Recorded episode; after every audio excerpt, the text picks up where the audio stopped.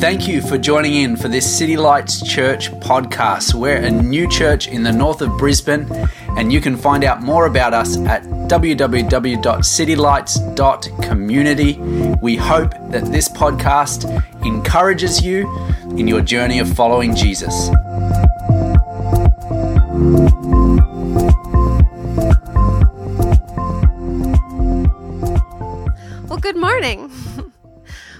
Are in week three of our series, I Saw It Coming.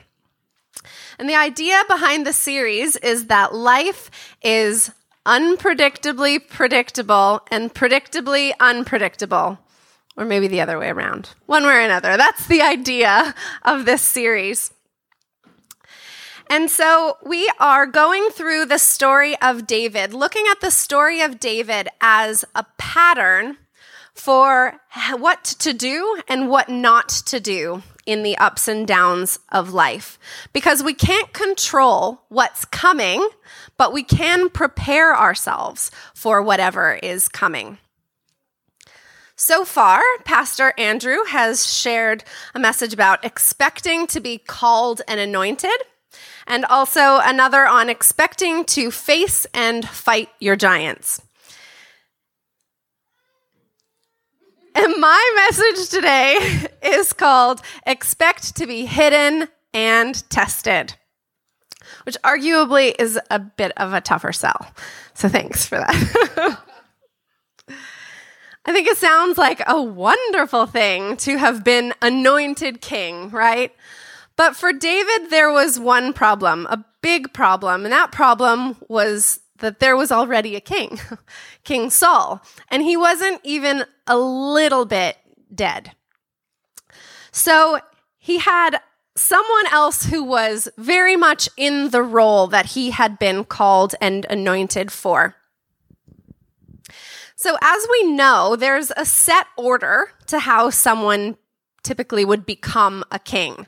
So we have a monarch. When that monarch dies, then that monarch's heir would rise up and take the throne. That's kind of the natural order to how someone would become a king. And we recently saw this when Queen Elizabeth passed away in September, that her heir, Prince Charles, became the next king of England. Now, alternatively, there is another way to become king. And in the time of Saul and David, this way was not uncommon. It would happen quite a bit in the ancient Near East. So, this way was to overthrow the ruling monarch and to kill them, kill them and take their throne. And when someone would do this, they would also typically kill all of the all of that monarch's heirs because they didn't want to leave anyone from that royal family left to be able to rise up and reclaim the throne. So these are kind of the two ways that were typical for someone to become a king. But God ordained a specific pattern for the people of Israel when it came to kings. In Deuteronomy 17, when we see that God gave Israel the laws for kings in Israel, he told them that for Israel, the kings would be of his choosing. There's a way that the world did things, but God determined that amongst his people, in his kingdom, that things needed to be done his way. God's plans must be accomplished God's way. So we're picking up the story of David in 1 Samuel 24. And when we find David in, in this chapter, he has already been anointed king. He's already faced and defeated Goliath, but it's before he was actually made king. And at this time, he is hiding in the back of a cave on the run from King Saul, who was trying to kill him. And Saul was trying to kill David because he was jealous of David. David had been serving in Saul's army, And God's favor was clearly upon him. He had great success in what he was doing because the favor of God was resting on him. And so, because of this success, the people of Israel had taken to singing this little song, which infuriated Saul. They would sing, Saul has killed his thousands, and David his ten thousands. And it enraged Saul to hear the people singing this because they were giving David, a member of his army, more honor than him, the king. And he could see the favor of God on David's life and also was very aware that the favor of God had been removed from his own life. And so this this tension between him and David, David being honored and him being dishonored, drove him to absolute madness. And that's where we're picking up with our scripture today. 1 Samuel 24, 1 to 7. After Saul returned from fighting the Philistines, he told David, oh, he was told that David had gone into the wilderness of Engedi. So Saul chose 3,000 elite troops from all Israel and went to search for David and his men near the rocks of the wild goats. At the place where the road passes some sheepfolds, Saul went into a cave to relieve himself. But as it happened, David and his men were hiding further back in that very cave. Now's your opportunity, David's men whispered, whispered to him. Today the Lord is telling you, I will certainly put your enemy into your power to do with as you wish. So David crept forward and cut a piece off the hem of Saul's robe. But then David's conscience began bothering him because he had cut Saul's robe. The Lord knows that I shouldn't have done that to my Lord the king he said to his men, The Lord forbid that I should do this to my Lord the king and attack the Lord's anointed one. For the Lord himself has chosen him. So David restrained his men and didn't let them kill Saul.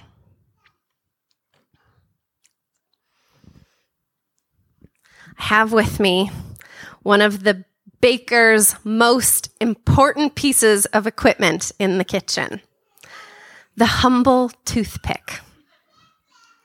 With a toothpick, we test to see if what we are baking is ready. So, a recipe will tell you how long to bake something, at what temperature you should bake something, but this is an estimate. It's a suggestion, not a rule because there are a lot of variables when it comes to baking. The calibration of ovens are all a little bit different. Uh, things like humidity and altitude can affect how a recipe is going to perform. So we don't just trust whatever is written in the recipe. We test our baking to make sure that we remove it at the right time. If you take something out too early, it will fall. I don't know if you've ever done this with a cake. You pull it out thinking it's finished, and 10 minutes later, you take a look at it, and there's a big cavern in the middle of it because you've taken it out too early, and it is useless as a result. David was responsible for writing a lot of Psalms. He wrote Psalm 26 is one of them, and it may have been written while he was on the run from Saul. And in it, David says this Psalm 26, verse 2. Put me on trial, Lord. Cross examine me. Test my motives and my heart. David recognized that there was value in testing, and he invited God to test him. In the book, The Making of a Leader, Frank Damazio outlines 14 tests that God may take us through to determine preparation for his calling. So I hope you brought snacks and have no plans this afternoon. This is going to be a long message. I'm just kidding. I want to look at just five of these tests that I think are particularly um, valid, particularly useful for us today. And there's a few of them that are very clearly in this passage, tests that God is very clearly uh, using in this passage. So we're just going to look at five of them. And the first two of these are related to being hidden. So my message today is expect to be hidden and tested. And these first two tests relate to being hidden. The first is the test of warfare. the reason David was hiding in this story is because Saul was trying to kill him. So his calling was being threatened by physical warfare.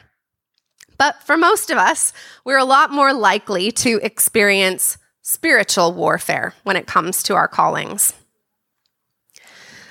And that spiritual opposition can come in a lot of different forms. And one form that spiritual opposition often takes is opposition from others. Insecure people are threatened by ambition. So when we have uh, a plan, a mission from God, a calling from Him, people who are insecure can feel threatened by that hope in us. It's like uh, they have this idea that when your stock goes up, their stock goes down. So they don't want your stock to go up. also, people who lack vision themselves will try to throw a wet blanket on your vision by telling you all of the reasons that it's impossible for your calling to actually come to pass. They'll attack you with their discouragement. Now, spiritual warfare challenges us to grow in our spiritual strength. So, when we focus our efforts on battling the people that these spiritual attacks are coming through, then we get tangled up in conflict and make no progress towards our callings.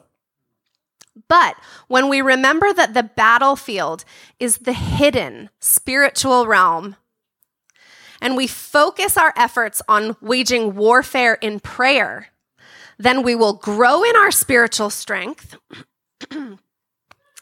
and speed up the fulfilling of our calling. Then we've got the test of usage. And this is a different kind of hiddenness. Oh, God bless you.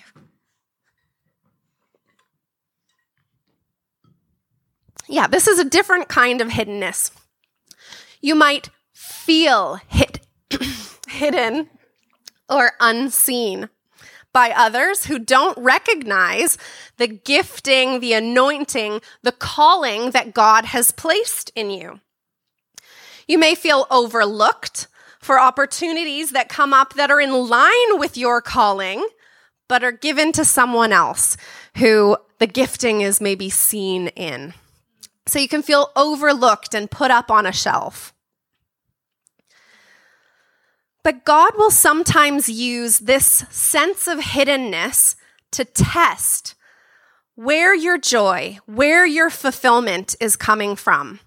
Is your fulfillment coming from the encouragement, the accolades that you might receive for performing in your calling? Or is your sense of joy, your sense of fulfillment coming from the unshakable place of God's approval of you? When we pass the test of usage, we can walk into our calling with joy, with a sense of fulfillment, and not being plagued by that desperate need of the approval of others. And third, the test of discouragement. So, beyond the constant fear of death, which I think is quite enough, uh, David also must have had the challenge of seeing no forward momentum when it came to his calling. So he's spending all of his time just trying to stay alive, and there is there's no uh, evidence, there's nothing to suggest in his current experience that what has been promised to him is going to come to pass. That's certainly something that I can relate to when it comes to my own calling. I remember back in, I think it was 2005, so it's a few years ago now. I was working with the same organization I work with now, Youth with a Mission, but in a different capacity. So I was on staff with our discipleship training schools. And one of my students came up to me one day and told me that he had a prophetic word for me. And I thought, okay, that sounds good. so he said, God has called you to teach. And I thought to myself, oh, bless him, he tried. He's just not very good at hearing God's voice yet, but he'll get there. I totally discounted that this could possibly be God speaking. It was absurd to me because I had a debilitating fear of public speaking which might be hard to believe now, but I couldn't even get up and give an announcement without going into a full blown panic attack. But in the months and years that followed that prophetic word, God continued to lay things on my heart that I felt I needed to share with others. And I started to get the impression that maybe that word was actually from God and not just from the mind of this young student. I felt like, okay, maybe God really is calling me to teach. So I accepted a couple of opportunities to just test the waters and see if it was really going to work out. And the first time I taught, it went so badly that I had to get the class doing a processing activity so I could leave the room and have a cry and get myself back together enough that I could go back in and finish the class. and the second time I taught, it didn't go any better. It was a really difficult group of students, and they were really disrespectful to me as a speaker, and there was more crying, and eventually it resulted in me swearing that I would never teach again. And I didn't for a while. And then I attended the funeral of a close friend. She was 27 years old, and she died very suddenly of a, a, really aggressive form of cancer. And she was someone that I had served in missions with.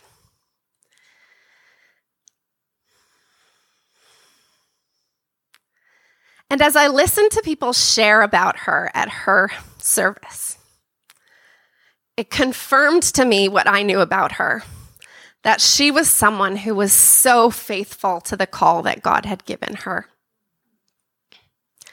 That she was absolutely committed to the pursuit of God and being obedient to Him.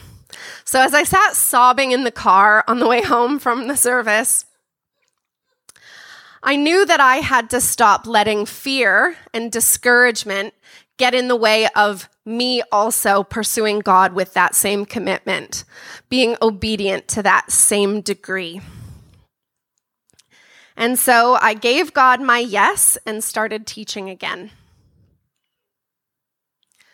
I believe that God tests us with discouragement to help us learn to find our strength in Him and develop perseverance. Because the things that God has anointed us for are not things that are going to magically appear without work and without struggle. And so we need to be people who will persevere, who will struggle through it if we want to see the call of God come to pass in our lives.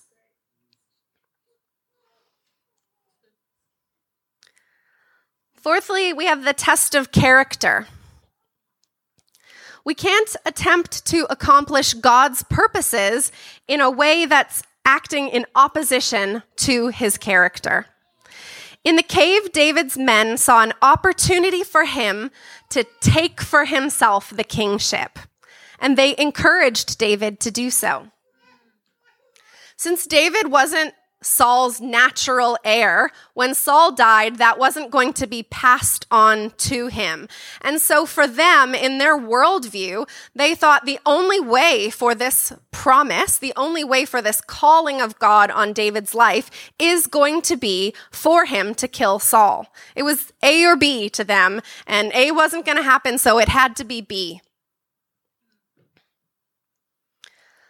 But all David did was cut off the corner of Saul's robe, and that act alone pricked his conscience. He saw this as an act of attacking the Lord's anointed. David understood that the kingly robes were symbolic for the office of the king. And so, even though he had not literally cut off Saul from being king, what he had done was an act of symbolically cutting off Saul's kingship. And David was not comfortable with that. He wasn't comfortable with achieving God's plans in a way that defied God's character.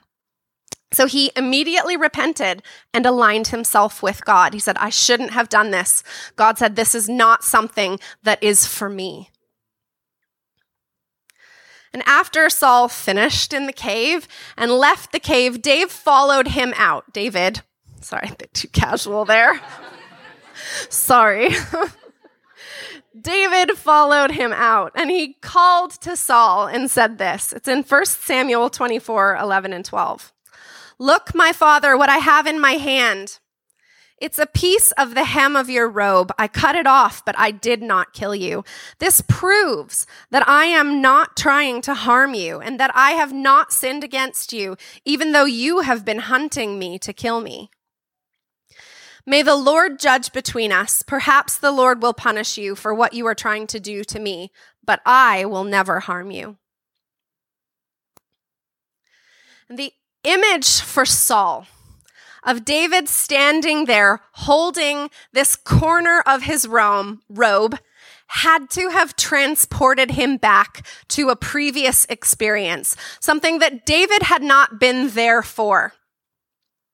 In 1 Samuel 15, Saul had been commanded by God to execute God's judgment on the Amalekite people, to destroy them and spare no one. And Saul had only partially done what the Lord had commanded him to do. And he was confronted about this by the prophet Samuel. Samuel said, You haven't done everything the Lord called you to do. And Saul began to try to justify his actions, saying that he was only listening to the urging of the people who told him to save these animals and to spare the king. But it really revealed that Saul's heart was not in alignment with the character of God. He was not prepared to be obedient to the Lord. And because of that, Samuel proclaimed over him that God had rejected him as king. And that's in 1 Samuel 15 24 to 28. Then Saul admitted to Samuel, Yes, I have sinned. I have disobeyed your instructions and the Lord's command, for I was afraid of the people and did what they demanded. But now please forgive my sins and come back with me so that I may worship the Lord. But Samuel replied, I will not go back with you. Since you have rejected the Lord's command, he has rejected you as king of Israel. And Samuel turned to go, and Saul tried to hold him back and tore the hem of his robe. And Samuel said to him, The Lord has torn the kingdom of Israel from you today and has given it to someone else, someone who is better than you. So now we've got Saul outside this cave, staring at David, holding the same thing, holding a corner of a garment, the hem of his robe. And it must have taken Saul back to that agonizing moment where the Lord had told him, You have lost the kingdom. And from his response to David, we know that in that moment, Saul recognized that David was the one Samuel had spoken of, the one who was better than him, who would take the kingdom, who would replace him on the throne. I think the parallel between these stories of Saul and David is really clear. David refused to listen to the men who tried to persuade him to behave in a way that was in conflict with the character of God. But because he aligned himself with God, God gave him the kingdom. Whereas Saul listened to the men and it revealed that his character was not in alignment with the character of God. And because of his disobedience, God took the kingdom from him.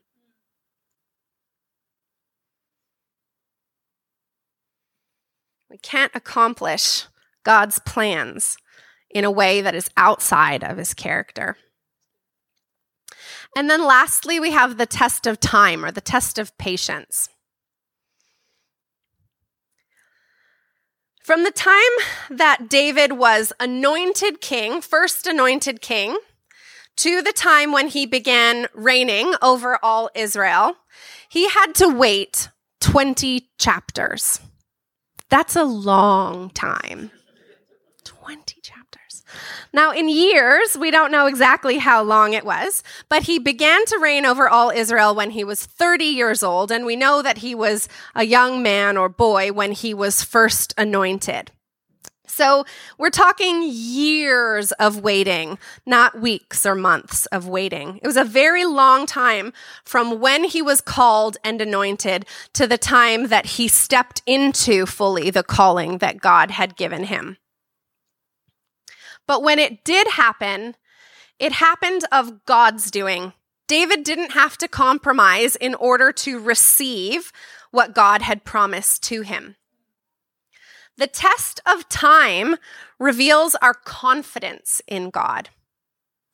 It shows whether we are prepared to remain in faith, even when the situations before us don't, things don't happen as quickly as we want them to. It doesn't look like we are progressing towards our goal. So the test of time is about doing things in faith. God's way is the way of faith. So, why does God test us? Why does He poke us with His toothpick? What's the purpose? Is he looking for us to fail? That's what I thought of tests when I was in school. I thought tests were just there so that they could measure that I was, in fact, failing. But that's absolutely not God's heart. God wants us to succeed. He's cheering for us to succeed. And so he tests us out of his love. When I use my toothpick to test a cake and I determine that that cake is not fully cooked, I don't throw the cake away. I leave it in the oven longer. When I didn't pass the test of discouragement in my life, God didn't take my calling to teach away from me. He left me in the oven longer. And eventually, I was ready to step into the calling that He was leading me towards, that He had anointed me for. We don't need to be afraid of testing. The purpose of testing is not to disqualify us. And we also need to be sure not to disqualify ourselves out of disappointment when we fail, because that failure is a part of life. We're not already perfect. Do you know that? So we are going to fail sometimes. And we need to not count ourselves out of our calling because of our failure. We need to allow God to keep us in the oven a little longer.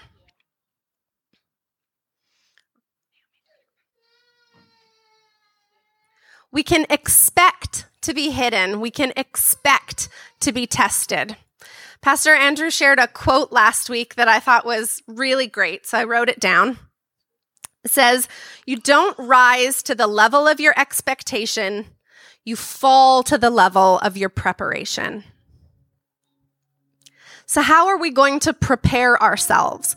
Knowing that hiddenness is going to come, knowing that testing is going to come, how do we prepare ourselves for it? You may already even feel like you're in it. Maybe you're not. Maybe you're not in a time where you recognize one of these things that we've just talked about is your current reality. But you can expect that at some point it will be. So, how do we prepare ourselves now for that eventuality?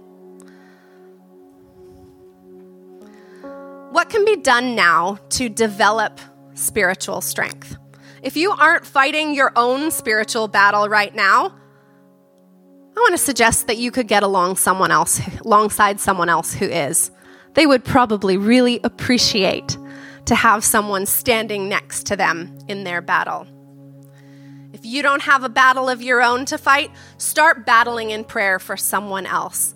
You can commit some time every day a set amount of time every day to be fighting in prayer on someone else's behalf. And that's going to grow your spiritual muscles so that when you need them for your own fight, they already exist. It's preparing yourself for the test that will come. How can you train yourself to find your fulfillment in God? Well, a good place would be to start with spending time with God, allowing Him to speak over you, speak identity over you, understanding the approval and love of God.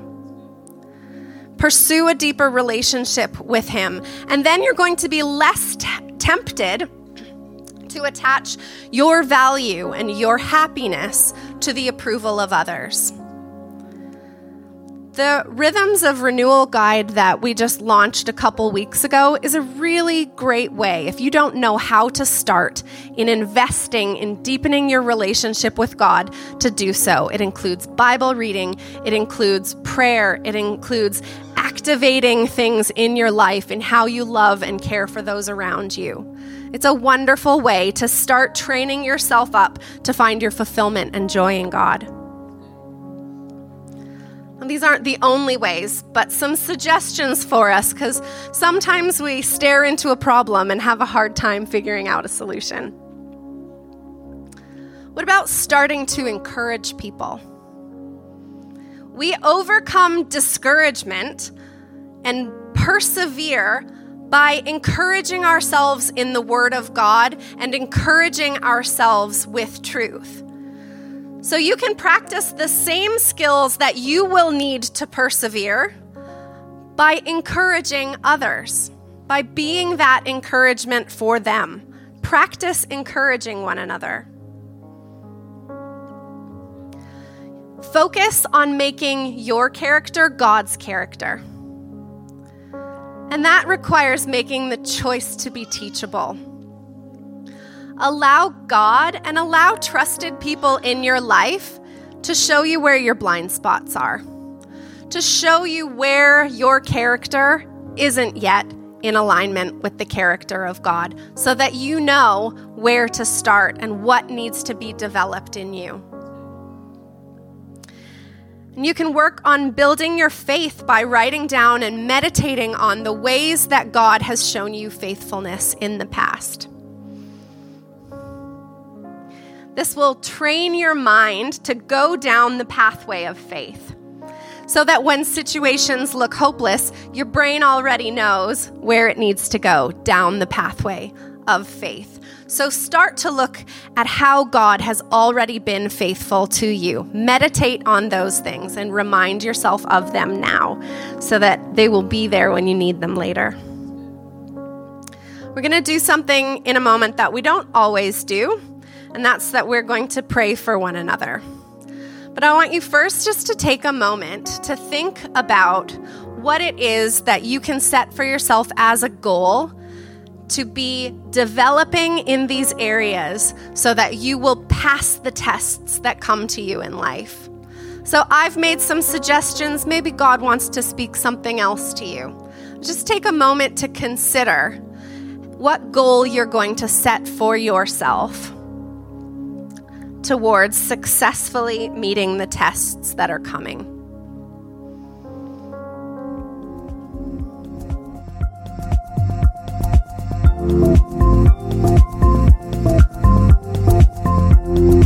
Thank you for listening. You can find out more about City Lights Church at www.citylights.community.